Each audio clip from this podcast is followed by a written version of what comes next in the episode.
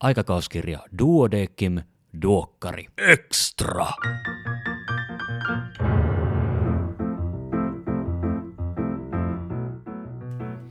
Arvon kuulija, tervetuloa kuuntelemaan Duokkari Extraa.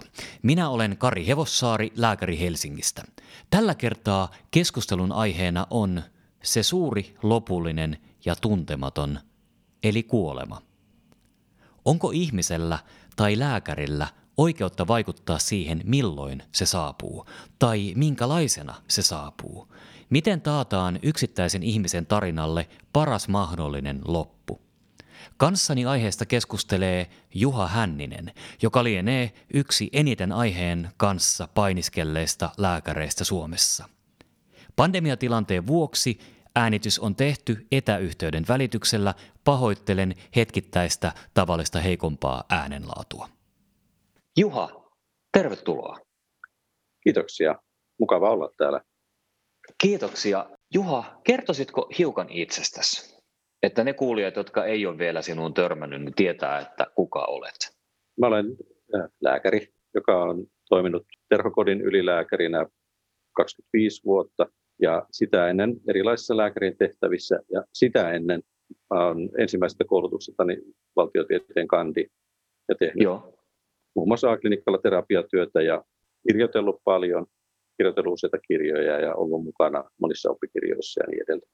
Tuleeko ehkä sitten sieltä sun humaania empaattinen lähestyminen potilaisiin? No toivottavasti se on humaania ja empaattista, mutta tota, varmaankin mä olen opiskellut sosiaalipsykologiaa, filosofiaa, sosiologiaa ja, ja, ja tosiaan tehnyt tämmöistä perhetyötä jo ennen kuin rupesin tukemaan lääkäriksi.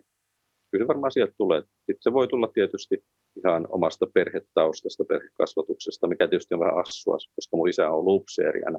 Koskaan ei okay. ajatella, että upseerin lapset olisivat jotenkin kauhean empaattisia. Ja en, en mä osaa sanoa. Voi olla. Mä oon itse mielelläni ajatellut aina niin, että, että tämmöinen humanistinen tai yhteiskuntatieteellinen peruskoulutus niin tuo erilaisen ainakin kriittisen näkökulman lääketieteeseen. Se on mun mielestä hyvä ajatus ja musta siitä voisi keskustella ihan oman podcastinsa verran, mutta varmaan meidän täytyy nyt lipua kohti sitä aihetta, minkä takia just sä oot täällä.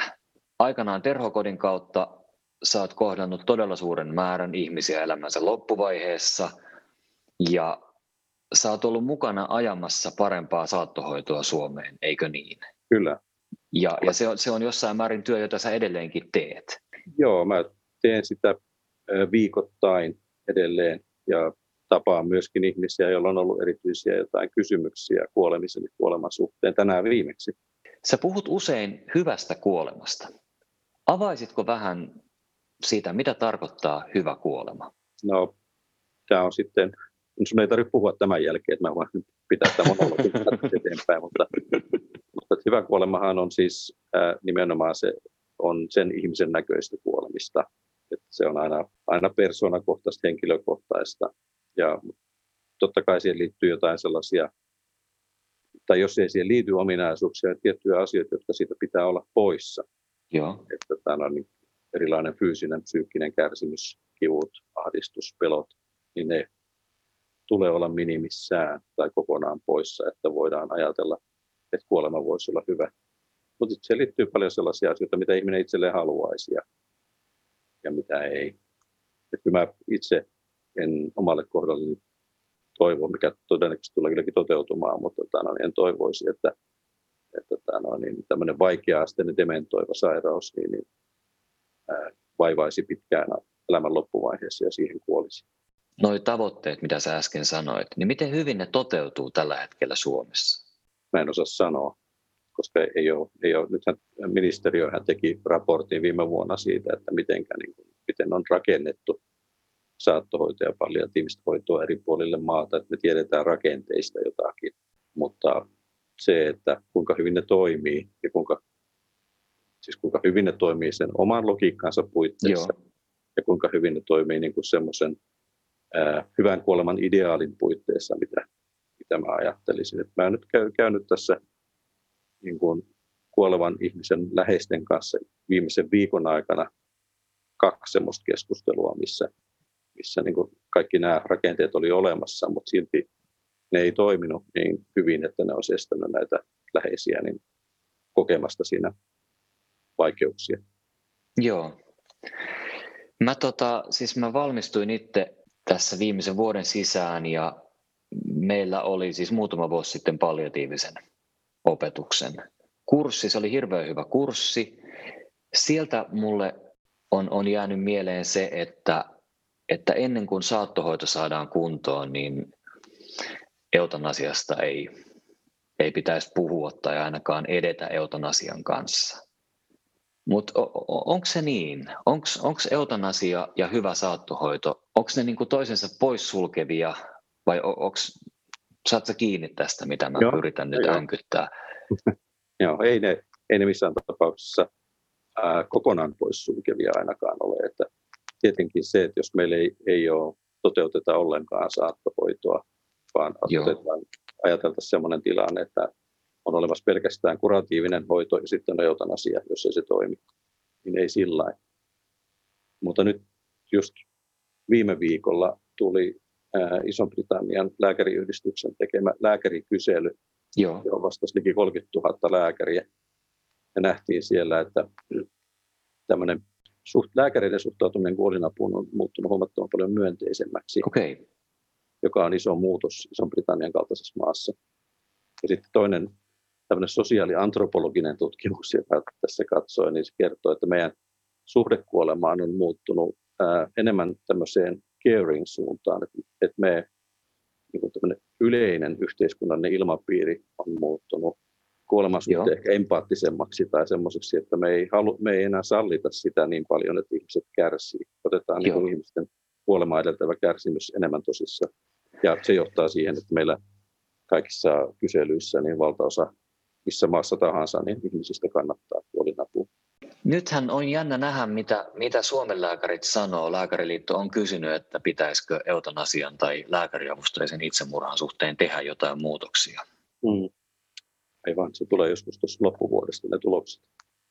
Mikä muuten on eutanasian ja lääkäriavusteisen itsemurhan ero? Eutanasiassa lääkäri no, tärkeästi ottaen inisoi sen kuolettavan lääkeaineen potilaaseen ja lääkäriavusteessa itsemurhassa lääkäri, kun kirjoittaa reseptin, antaa potilaalle ota, tota, tai sitten antaa käytännössä sen pilleripurkin tai nestepullon ja sanoo, että juot tuo.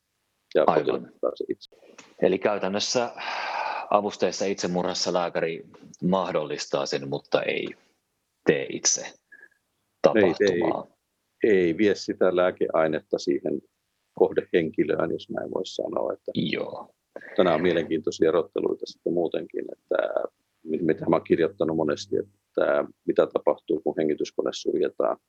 Että onko se se, että, että ihminenhän kuolee siihen, kun hengityskone suljetaan. Mutta niin. Tämän, niin se suljetaan sen vuoksi, että katsotaan, että se lievittää tämän ihmisen kärsimyksiä. Siinä mielessä se teoreettinen filosofinen ero eutanasiaankin on aika pieni. Myöskin sitten lääketieteellinen sedaatio että jos, jos tiedetään, että ihmisellä on kovat kivut, annetaan niin paljon aineita, että ihminen vaipuu uneen ja on hyvin todennäköistä, että hän ei enää siitä unessa tule heräämään, mm. niin eroako se loppujen lopuksi eutanasiasta millään tavalla?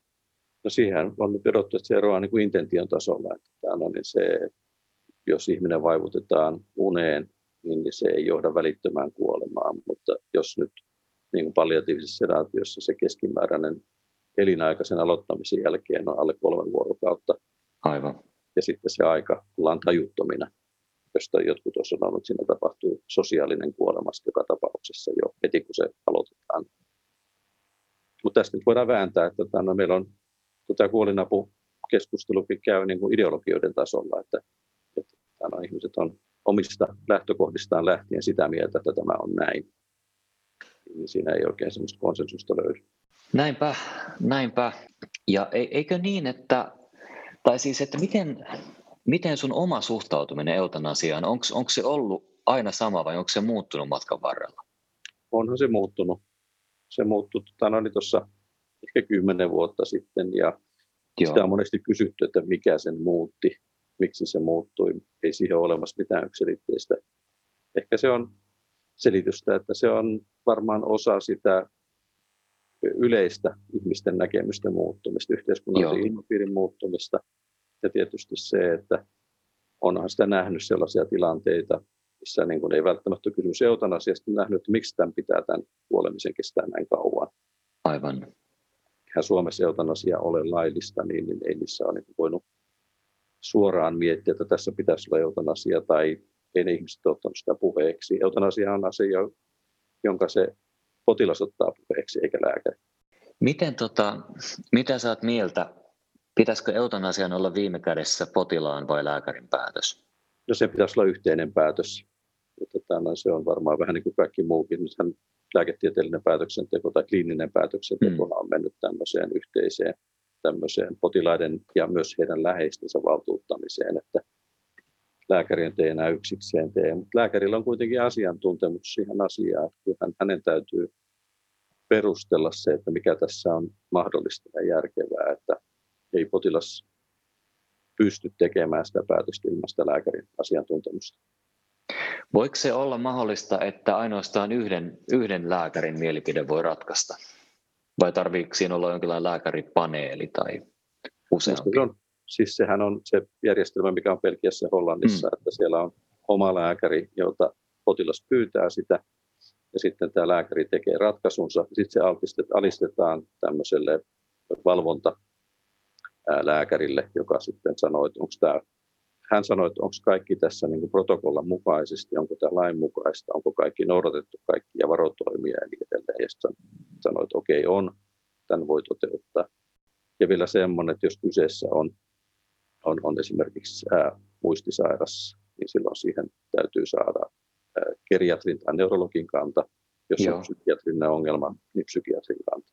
Ja onko tässä jotain juuri näissä esim. Benelux-maissa, itse asiassa mä en tiedä kuuluuko Luxemburg tähän, mutta... Tota... Kuuluu, joo, kuuluu. Okei, okay. no niin, Benelux-maissa. tota noin, niin, niin onko jotain vaatimuksia, että miten pitkään omalääkärin on pitänyt olla omalääkäri? Mä mietin vaikka itse, mä oon terkkarissa varmaan omalääkäri, ties kuinka monelle potilaalle, jota mä en ikinä tavannut. Ei, ei siinä ole. Siis se ideaalihan on se, että tämä se olisi oma perhelääkäri, mutta Joo. tämmöistä järjestelmää nyt ei oikein niin kuin Hollannissa ja Belgiassakaan, niin se ei aina toteudu. Mutta siellä on sitten perustettu tämmöinen eutanasia-asiantuntijakeskus. Joo. Jos oma lääkäri on sitä mieltä, että hän ei pysty halua toteuttaa tai halua sitä ottaa käsiteltäväkseen, niin se voidaan viedä tämmöiseen valtakunnalliseen asiantuntijaorganisaatioon, jolla on tiimejä ympäri maata. Sitten sieltä tulee tämmöinen asiantuntija, lääkäri, sairaanhoitaja pari, joka haastattelee useita kertoja sen perheen ja potilaan ja sen lääkärin ja tutustuu asiakirjoihin ja tekee sen ratkaisun, jos oma lääkäri ei ole sitä tehnyt. Joo, toi on aikamoinen parivaljakko, joka kiertää, kiertää kylästä kylään. Ja... Niitähän on, oliko sitä nyt 70 vai 150 Joo. parivaljakkoa. Ja heidän täytyy todella niin kuin perehtyä sit siihen tilanteeseen, mutta ainahan se on pikkusen niin kuin ulkoistettu silloin, kun se ei ole oma lääkäri, jonka se toteuttaa. Tämä on jännä, kun käsittääkseni me lääkärit pyritään siihen, että kaikki olisi mahdollisimman terveitä mahdollisimman pitkään ja sitten kupsahdettaisiin periaatteessa saappaat jalassa hmm. saman tien pois. Mutta että valtaosin kuolema kuitenkin taitaa olla jonkinlaista hiipumista että sitten se hiipumisen kesto vaan vaihtelee. Nämä kupsahduskuolemat, nehän on tietysti ää, tapaturmia, sitten ne on tämmöisiä ehkä äkillisiä sydän- tai aivoverisuonitapahtumia, mutta melkein kaikissa muissahan se tapahtuu vähitellen hiipumalla ja esimerkiksi naisten yleisin kuolinsyy taitaa nykyään alkaa olla jo dementoivat sairaudet. Mun läheinen menetti ystävänsä vähän aikaa sitten ja mä, mä mietin, että, että oliko se tavallaan niin kuin, oliko se paras mahdollinen loppu tälle, tälle ystävälle. Tämä ystävä oli siis jo aika iäkäs, hyvin monisairas. Tämä mun, mun, mun läheinen ja ystävä, he oli viettänyt mukavan aamupäivän yhdessä ja, ja sitten tota, ystävä lähtiessään ajamaan kotiin oli saanut sydänkohtauksen hiileisessä vauhdissa autoa jo ojaan elämä loppui siihen, kukaan muu ei loukkaantunut. Ja ikään kuin viimeinen muisto oli miellyttävä aamupäivä, aurinkopaisto. Mä mietin, että se on varmaan aika lähellä hyvää kuolemaa. No se on ehkä, joo, tavallaan se on tietysti idealisoitu kuolema tai ideaalinen tällainen, se nyt valitettavan harvalle käytännössä tällä ei voi toteutua. Mutta siinä on paljon hyviä piirteitä. Mun hyvä ystävä, niin, niin me oltiin illalla katsomassa Pekka Parikan talvisota-elokuva. Joo. Sen päälle ottaa muutamat sikaarit ja muutamat oluet ja sitten me lähdettiin kumpikin koteihimme ja hän kotona kotiportaikossa kuoli sinne sydänkohtaukseen. Se oli niin kuin hyvä kenelle. Ei se, ei se varmaan ollut hyvä sille vaimolle, joka löysi hänen miehensä kuolleena se mm. takaa, tai lapselle, joka menetti isänsä. Tässä oli kysymys kuitenkin nuoresta, suht nuoresta miehestä. Aivan. Tai minulle, joka koen sen, että mitä pirua sä nyt meet kuolemaan meidän mukava illan jälkeen. Että, että, no, niin, kyllä mä ymmärrän tuon ajatuksen tietysti, että, että ja jos voisi niin kuin iloisesti hyvissä fiiliksissä kuolla, niin, niin kuin joutumatta kärsimään, niin onhan se aika houkutteleva ajatus. Mutta se, mikä tästä nyt tulee mieleen, on se, että kuolema on aina kuitenkin loppu. Että se, se, se vaikuttaa ympärillä oleviin ihmisiin. ja, se, ja, se keskeinen käsite kuolemisessa on kyllä luopuminen. No niin, siis kuolema tietysti luopuu kaikesta elämästään siinä, niin, mutta kaikki muutkin. Ja tämä on niin kuin viime aikoina, kun olen pohtinut sitä, mikä on saattohoidon syvin olemus, niin se Joo. on, on, on ää, valmentaa ihmistä tähän luopumiseen ja, ja valmentaa tätä perhettä ja tätä ihmistä suruun. Siinä mielessä se kivun ja oksentelun hoitaminen on tärkeää, mutta että se on vasta alku. Onko lääkäreillä taitoja tuohon? No vaihtelevasti. Tietenkin nythän Suomessa on koulutettu aika paljon lääkäreitä myöskin palliatiiviseen hoitoon. Ja, mutta tämä tuossa Juho Lehto, että kumppanit julkaisi tutkimuksen lääkärilehdessä kuukausi kaksi sitten, jossa selvitettiin lääketieteen opiskelijoiden näkemyksiä, kuinka hyvä valmius heillä on erilaisiin tilanteisiin. Niin Joo. Siinä todettiin, että tämmöiseen eksistentiaalisen psyykkisen kriisin, perheongelmien, ryhmätyöskentelyn suhteen, niin on toivomisen varaa aika paljon, mutta on menty eteenpäin kivun ja oireiden hoidossa.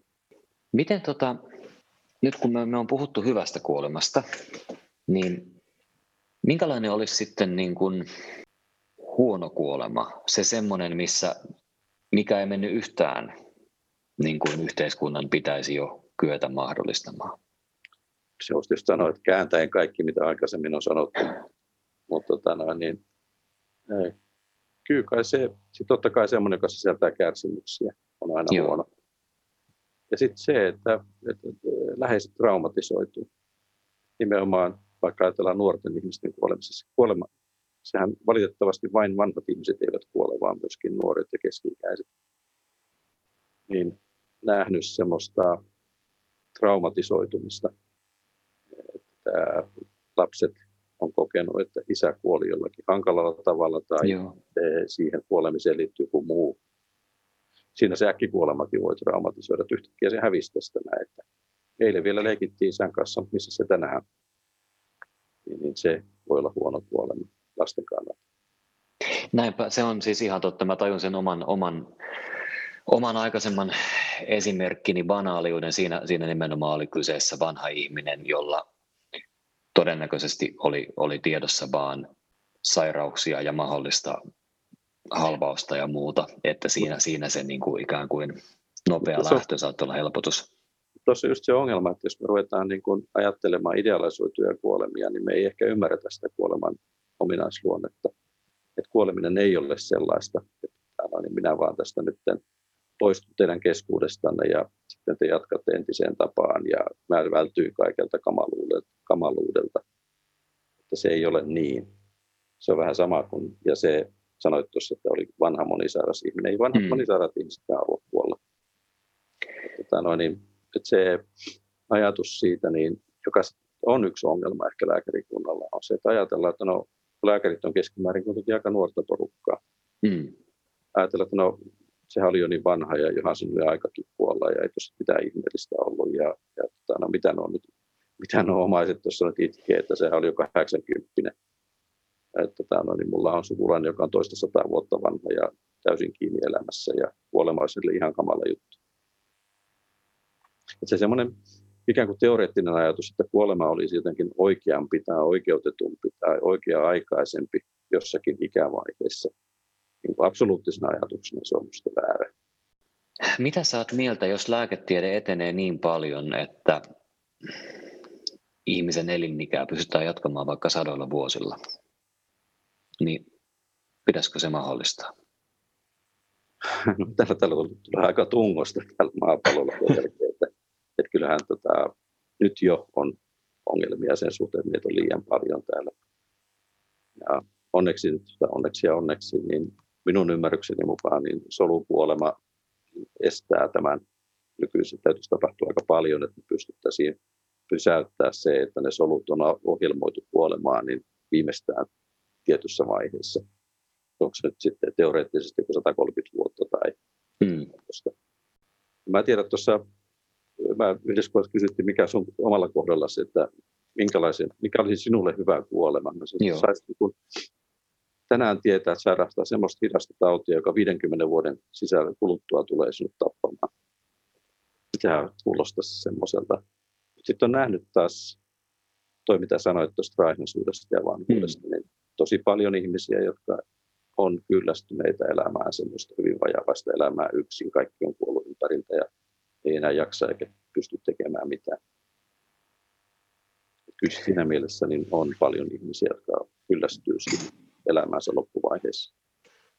Onko sitten niin kuin tämmöiset ihmiset, niin pysyykö heillä tämä elämään kyllästyminen sitten ihan loppuun saakka?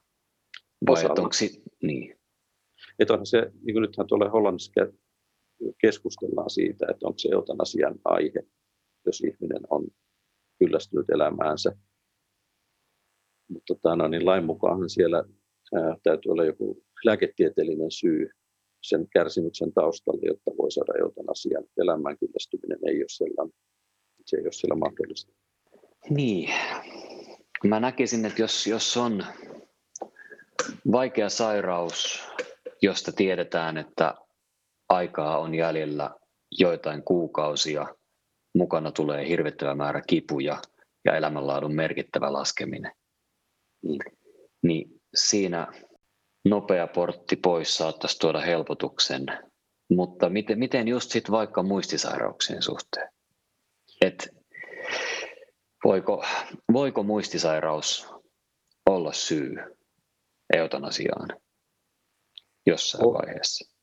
Voi. Tuossa tota, hollantilaisilta kollegoilta kysyttiin sitä, että miten ne ajattelee, niin semmoinen varhaisvaiheen muistisairaus niin oli selkeästi hyväksytympää kuin myöhäisvaiheen. Ja perustuu lähinnä siihen, että se ihmisen kognitio heikkenee, että hän ei enää, kun sairaus edennyt pitkälle, niin ei enää pysty tekemään samalla lailla itseään koskevia päätöksiä. Ja Aivan. Se on johtanut siihen, että no, niin nyt keskustellaan siitä, että voisiko tehdä eutanasia jossa ilmaisee, että no, niin toistuvasti varhaisemmassa vaiheessa esimerkiksi vuosittain. Että no, niin edelleen olen sitä mieltä, edelleen olen sitä mieltä ja, ja sitten jossain tietyssä vaiheessa sitten voitaisiin toteuttaa, mutta tähän liittyy tietysti paljon käytännön ongelmia. Eli kärjestään, että ilmoitan, että kun MMC on alle 15, niin sitten... No, jotakin siihen suuntaan, ei tietenkään näin, mutta jotain sellaista, että kun vaikka, että että tämän, kun muistisairauteni on vienyt myös siihen tilaan, että mä en enää selkeästi havainnoi ympäristöä enkä tunne ketään ja, ja makaan olen yksin oman vuoden potilaana, niin siinä tilanteeseen haluan jatkaa. Jos ajatellaan, että Suomi laillistaisi eutanasian, niin ajatellaan, voidaanko me ajatella kahta erilaista skenaariota, mitä siitä voisi pahimmillaan seurata tai mitä siitä voisi parhaimmillaan seurata? Jos me lähdetään tästä niin kuin huonosta vaihtoehdosta. No, kaikki pelot toteutuu. Mitä ne pelot on? Aha, jos kaikki pelot toteutuu. Totta kai, jos se on huonosti organisoitu, huonosti valvottu ja, sen, ja maailmassa valitsee paha henki, niin, Joo. niin silloinhan silloinhan voi tapahtua mitä vaan, jos annetaan ikään kuin tämmöinen valtakirja siihen ää, kuolemaan. Mutta se edellyttää aikamoisia yhteiskunnallisia ja ihmisen luonteen muutoksia ja lääkäriammattikunnan muutoksia. Ja se pelko on, mehän voidaan tietysti pelätä ihan mitä tahansa. Mm. Tota, niin se, niin tämä slippery slope, eli kaltevan pinnan ajatuskin, niin sehän on pelkoa siitä, että kaikki suojamekanismit pettää. Ja lääkäreistä tulee pahantahtoisia ja tota noin, niin poliitikot ei halua laittaa mitään jarruja. Jos näin käy, niin me eletään aika ikävässä maailmassa muutenkin. Mm. Parhaimmillaan se voisi tarkoittaa sitä, että, että ihmiset välttyy turhalta tarpeettomalta kärsimykseltä niissä tilanteissa, missä he itse näkevät, että he haluaisivat kuolla ja meillä ei ole mahdollisuuksia lääkärinä heitä auttaa muuta, siis muulla tavalla. Mm. Luuletko, että saattohoidon kehitys loppuu siihen, jos eutanasia laillistetaan? No ei tietenkään, miksi se siihen loppuisi. Tota, no, niin se päinvastoin näissä maissa, missä toteutetaan, niin siellähän ää, esimerkiksi no, sanotaan, että avustettu itsemurha tuolla Yhdysvalloissa, Joo. ne on 95 prosenttia niistä on erikoistuneen saattohoidon palliatiivishoidon piirissä ennen sitä. Ja saa, sen, saa sen avun. Ja Belgiassa, Hollannissahan nimenomaan lainsäädännöllä päästiin siihen, että sillä te, tehostettiin samanaikaisesti näitä. Ja tässä pyritään siihen yhä enemmän, että ne toimisi yhdessä. Se mikä on ongelma on, että kaikissa kyselyissä niin ne saattohoitoa ja palliatiivista hoitoa toteuttavat lääkärit kuuluu siihen ryhmään, joka vastustaa eutanasiaa. Siis sieltä siellä on keskimääräistä enemmän, lääkäreistä keskimääräistä enemmän. Niin se yhteistyö muodostaminen vaatii vielä paljon töitä. Osaatko sanoa, missä se johtuu, että juuri, juuri tämä, tämä osa lääkärikuntaa vastustaa eutanasiaa? No en mä sille yksilitteistä tota, no, niin selitystä tiedä, mutta itse omalla kohdallani mä olen tulkinut se hybrikseksi, että mä että mä pystyn auttamaan kaikkia ja, ja että se on puuttumista niin kuin tavallaan niin kuin mun ammattitaidon loukkaamista, että ettenkö minä voisi näitäkin ihmisiä auttaa. Mä tiedän, onko se sama muiden kohdalla. Siellä on uskonnollisia vakaumuksia, tämmöisiä periaatteellisia näkemyksiä, että se on väärin ja, ja mitä kaikkea sitä onkaan. Ja tietysti siellä sitten on myöskin sitä, sitä että siellä oikeasti on sellaisia ihmisiä, jotka voi auttaa paremmin kuin muut. Lääkärit. Ja mm. he niin kuin omalla työllään niin varmaankin saakin, jos tämä tehdään yhteistyössä, niin lykätyksi sitä ja vähennetyksi sitä eutanasian tarvetta ja sitä päivämäärää, milloin se toteutetaan, niin tekee ihan hyvää työtä siinä suhteessa. Aivan. Mä siis tässä niin kuin ikään kuin ilkeämielisesti ajattelen, että jos lääkäri kerran haluaa auttaa potilaita, niin silloinhan pitäisi hakeutua niille, niille lääketieteen aloille, jotka on ennen palliatiivista, että ne missä voidaan vielä koittaa pysäyttää, mutta tota, se, on, se on ihan typerä ajatus, koska nimenomaan, nimenomaan se loppuvaiheen kaiken kärsimyksen lievittäminen vaatii suurta erikoisosaamista ja se on äärimmäisen tärkeää.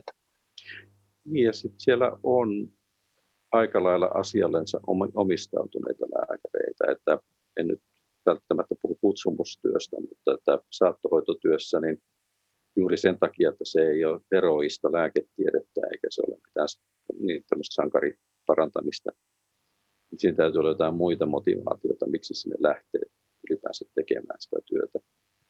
Ja kyllä se semmoinen mm, empatiakyky ja, ja tämmöinen halu olla avuksi, niin varmasti on mukana aika monella tätä työtä tekevällä.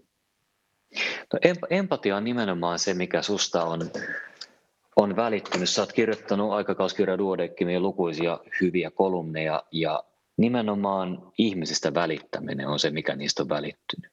Sä olit vastikään Kustannus Oy Duodeckimin Anja Snellmanin vetämän podcastin vieraana, mikä on oikein hyvä, suosittelen kuuntelemaan. Se löytyy sieltä, mistä muutkin podcastit ja tota, Mieletöntä Anja Snellman taitaa olla sen, sen podcastin nimi.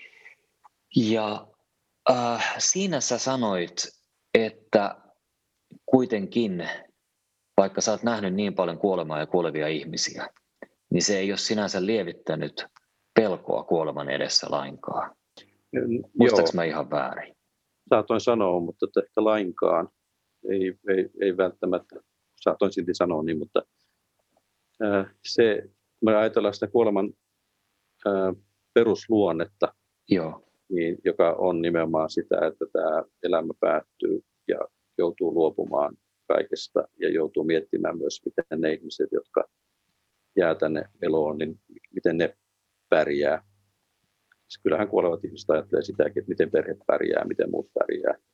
Vaikka muut olisivat tosi onnellisia, kiva kun päästään tuosta eroon, mutta tota, no niin, todennäköisemmin näin ei ole. Niin, niin eihän se sitä tavallaan niin kuin se vähene. Se on perusinhimillinen ominaisuus, elämän jatkuminen ja, ja välittäminen. Ja mä olen sitä verrannut aina siihen, niin se on vähän niin kuin rakastuminen, että, mm. että, että rakastutaan silläkin uhalla, että se joskus loppuu tavalla tai toisella. Ja, tota, no, niin eletään siitäkin huolimatta, että se joskus loppuu. Ja, tota, no, niin, näissä on se yhteinen, yhteinen piirre, että, että tota, no, niin, jos kumpaakaan ei tekisi, ei eläisi eikä rakastaisi, niin, niin sittenhän missään ei olisi mitään mieltäkään. Näinpä. Ja jos ei niin kuin hakisi sisältöä elämäänsä, ei pelkästään se, että on elävänä organismina olemassa. Ottamatta kantaa uskontoihin tai muihin vakaumuksiin, niin oletko huomannut, että ihmiset, joilla on voimakas uskonnollinen vakaumus, että pystyykö he ottamaan lähestyvän kuoleman kevyemmin tai helpommin vastaan? No se tietysti luo lohtua ja turvaa, jos on sellainen ajatus, että niin on olemassa joku tämmöinen, joka tuo lohtua ja turvaa. Hmm. Tämä oli tautologia. Mutta, tämän, mutta on sitten myöskin semmoisia, olen myöskin nähnyt tämmöisiä uskonnollisia psykooseja kuoleman edessä, että, Joo. että no, niin ne, on, ne on sitten tosi vaikeita. Se, että ihminen ikään kuin menettää uskonsa viime hetkellä tai pettyy siihen, että, että, että miksi mulle käy näin ja miksi mä joudun kärsimään näin, vaikka mä olen ollut hyvä ihminen ja uskonut koko elämäni, että jos kokee, että hänen Jumalansa pettää hänet, niin se on ehkä yksi hankalimpia juttuja. Se on varmasti sitä ja siinä on, siinäkin on hyvät neuvot tarpeen.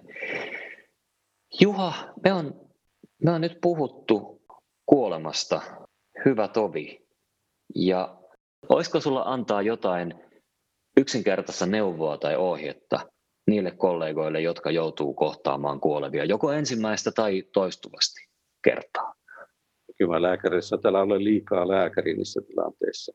Joo. Et, se semmoinen varsinkin, mitä siis puhun myöskin itsestäni silloin alkuvaiheessa, no, niin mitä epävarmempi on, niin sen enemmän täytyy korostaa auktoriteettia, sitä enemmän täytyy korostaa tietoja ja tietopuolisia asioita, faktoja. Kyllä se semmoinen meneminen niihin tilanteisiin, niin semmoisena tyyppinä kuin on, ja sitten antaa se ihmisen kertoa ja uskoo siihen, mitä tämä ihminen sanoo, ja ymmär, yrittää ymmärtää sen, että mitä hän nyt on, on sulle kertomassa siinä. Et siitä on hyötyä sitten, kun lähdetään kelaamaan sitä, kerimään sitä, että mitä tämä ihminen on sanonut. Lääketieteellinen osaaminen tulee siinä vaiheessa ja, ja psykologinen Joo. osaaminen sitten, kunhan on ensin selvinnyt, että mikä tätä ihmistä niin kaikkein eniten riivaa. Mun mielestä oli kuvaavaa, mitä sä sanoit, olikohan se just siinä Anjan haastattelussa vai jossain toisessa, että tota, sä olit puhunut potilaan kanssa pitkään ja sitten potilas kiitti pastoria, eli mm. sinua, ja kysyi, että milloin se lääkäri tulee. Joo, no se ehkä Tämä on tietysti toistettu monta kertaa, mutta tämä, no niin, kyllä se tietyllä tavalla kuvastaa sitä asennetta, millä lääkäri voi mennä siihen niin, että voi myöskin mennä, mennä niin kuin löytää jonkun yhteisen jutun. Ja sitten mun mielestä voi jakaa myöskin itsestään, että sitä ollaan hirveän varovaisia siinä, että tämä suhde on puhtaasti siinä mielessä ammatillinen, että mä en kerro itsestäni mitään, mä en Joo. paljasta itsestäni mitään, niin silloin vaan mä kerään informaatiota siitä potilaasta niin se ei ole yksinomaan hyvä asia tehdä niin. Tietenkin täytyy Eli... suojata, suojata itseänsä, ei pidä lähteä tämän, niin, ää, nämä on tietysti herkkiä alueita, niin siellä helposti voi niin lähteä myöskin kertomaan liikaakin.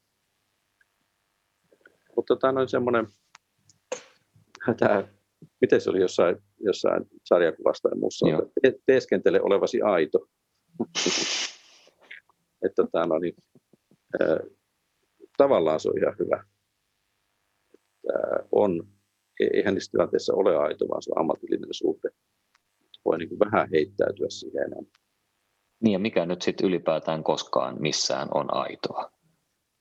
No sitten tämä olisi sitten se kolmannen podcastin aihe, pohtia tätä.